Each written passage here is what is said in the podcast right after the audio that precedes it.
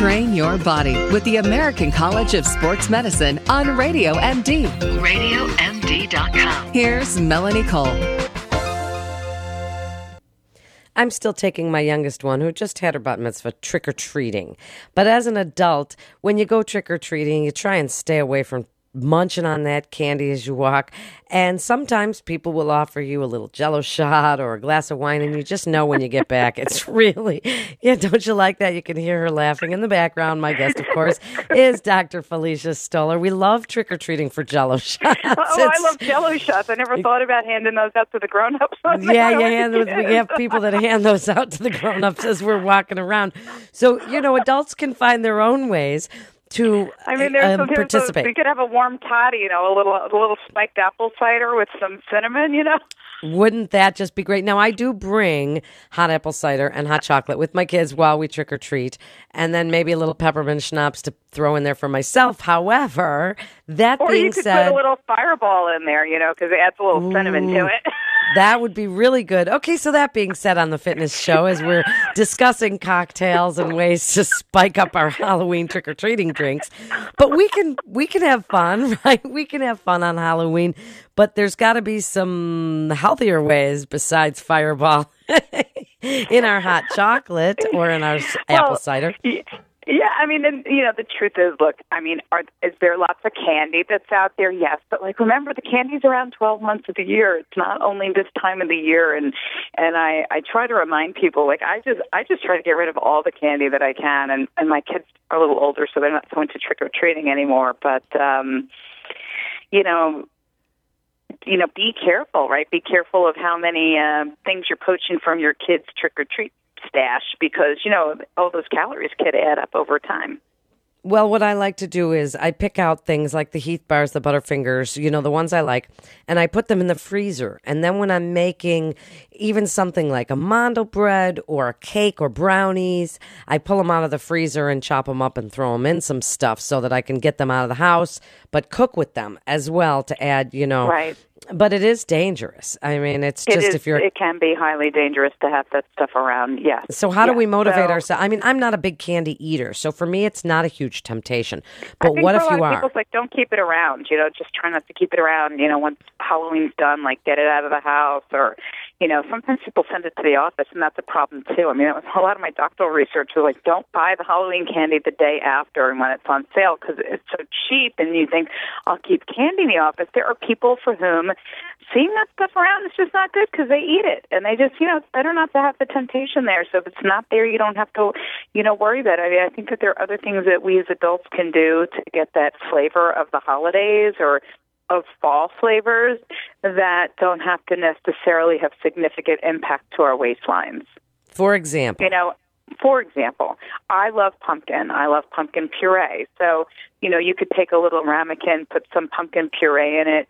Uh, and I'm not talking the pumpkin pie stuff that has other things added to it. I'm just talking pure pumpkin, add pumpkin spice. They actually sell it now as like a blend, you know, pumpkin spice blend, but it's basically nutmeg, ginger, and cinnamon but if otherwise you can just take those and you know mix that up maybe add a little bit of vanilla to it uh, vanilla extract or some you know powdered sugar vanilla i sometimes buy vanilla sugar and um, you know you could mix that up and have that you could eat that warm in a ramekin you know could put that in an oven or you can eat that cool you can mix that in with um, yogurt and have your own like little pumpkin yogurt instead of buying the flavored pumpkin yogurt i love pumpkin this time of year so me too. um, and you can buy canned pumpkin. You can roast pumpkin. I think people forget. You know, it is an orange, fleshy, uh, squash type vegetable that you can have this time of year. Apples are in season right now. Love to make a baked apple. Core it out. Put a little bit of of uh, like a little bit, just to add a little bit of sweet brown sugar, and you can either use a little bit of butter. I like to use a little bit of palm oil because it has sort of like a buttery texture to it. Again, you've got the cinnamon, you've got the spices. Maybe throw some little like ground cloves in it and stick that in an oven and bake it, and then eat that warm. That is so great. My aunt used to make baked apples. Oh, we loved them. I'm going to do that actually tonight because I think that that's just a and my kids would love that. So that's a really really great idea and ways that we can use those things. Now people don't realize pumpkins don't have handles. So the ones that you buy are not meant to be eaten. So Well, there are there are white there are are some that do have hand. I guess they kind of do have handles, like when they're cut. Um, there are um, I forget what they're called. There's like there's like a whitish pumpkin that is an edible pumpkin. Um, there are pumpkins for carving, and then there are pumpkins that are for That's edibles. right. I think that even the carving ones can be consumed. And the other thing too, even with the carving pumpkins, you can take those pumpkin seeds and roast them and eat them. Like I don't let any squash seeds go to waste, whether it be pumpkin, acorn squash, spaghetti squash. I always cook and roast the seeds and have them on hand for snacking. How do you do that? Great. I just put it. I clean them off. I take off any of the extra, um, you know, fibrous material that may be. I don't even know what the technical term is for that. That, that may be attached to The it. I guck. it off. I put it on a baking sheet with parchment, and now I've got silicone uh, baking sheets because I like that now, so I don't have to keep throwing out the paper. Um, and I just roast it in the oven. I have to check what the I like Google what the temperature is, and I would just roast that plain, make sure not to burn it, and then I take it out, let it cool off, and I put it um, in a container, and I leave that on my kitchen counter. You could throw that in a salad. Sometimes you're hungry, you want to you want to grab something, you can you know just grab that and munch on it. I don't personally like them salty, but you can always add a little bit of um, like a nonstick spray and salt to try to get it. You know the the salt will bind to the nonstick spray on the seeds if you like it salted. You know the technical term, Felicia, is guck. Duck. Guck. G U Oh, K. duck. Yes, yes, Yeah. yes. The ducky yeah. stuff. Yes. Yeah, the gucky Yes. stuff. That's the technical Yeah, the term gucky for all stuff. that stuff. And and Right. but really these seeds are healthy for you, right? I mean They're people so healthy for you. They're loaded with protein. They have fiber in them. I mean, think about a grab and go snack. Like people pay good money to buy like salted sunflower seeds, you know, or to buy pumpkin seeds. You can roast your own. I'm a big advocate of like nothing goes to waste, and you can eat them whole. You don't have to crack them open. That's the nice thing. Unlike sunflower seeds, with pumpkin seeds, you actually, if you chew them well. You know, and think about the amount of calories that you burn chewing that stuff. and fiber.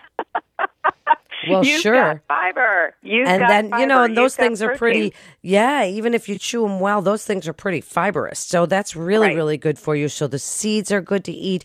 Making things with pumpkin is good to eat and baked apples.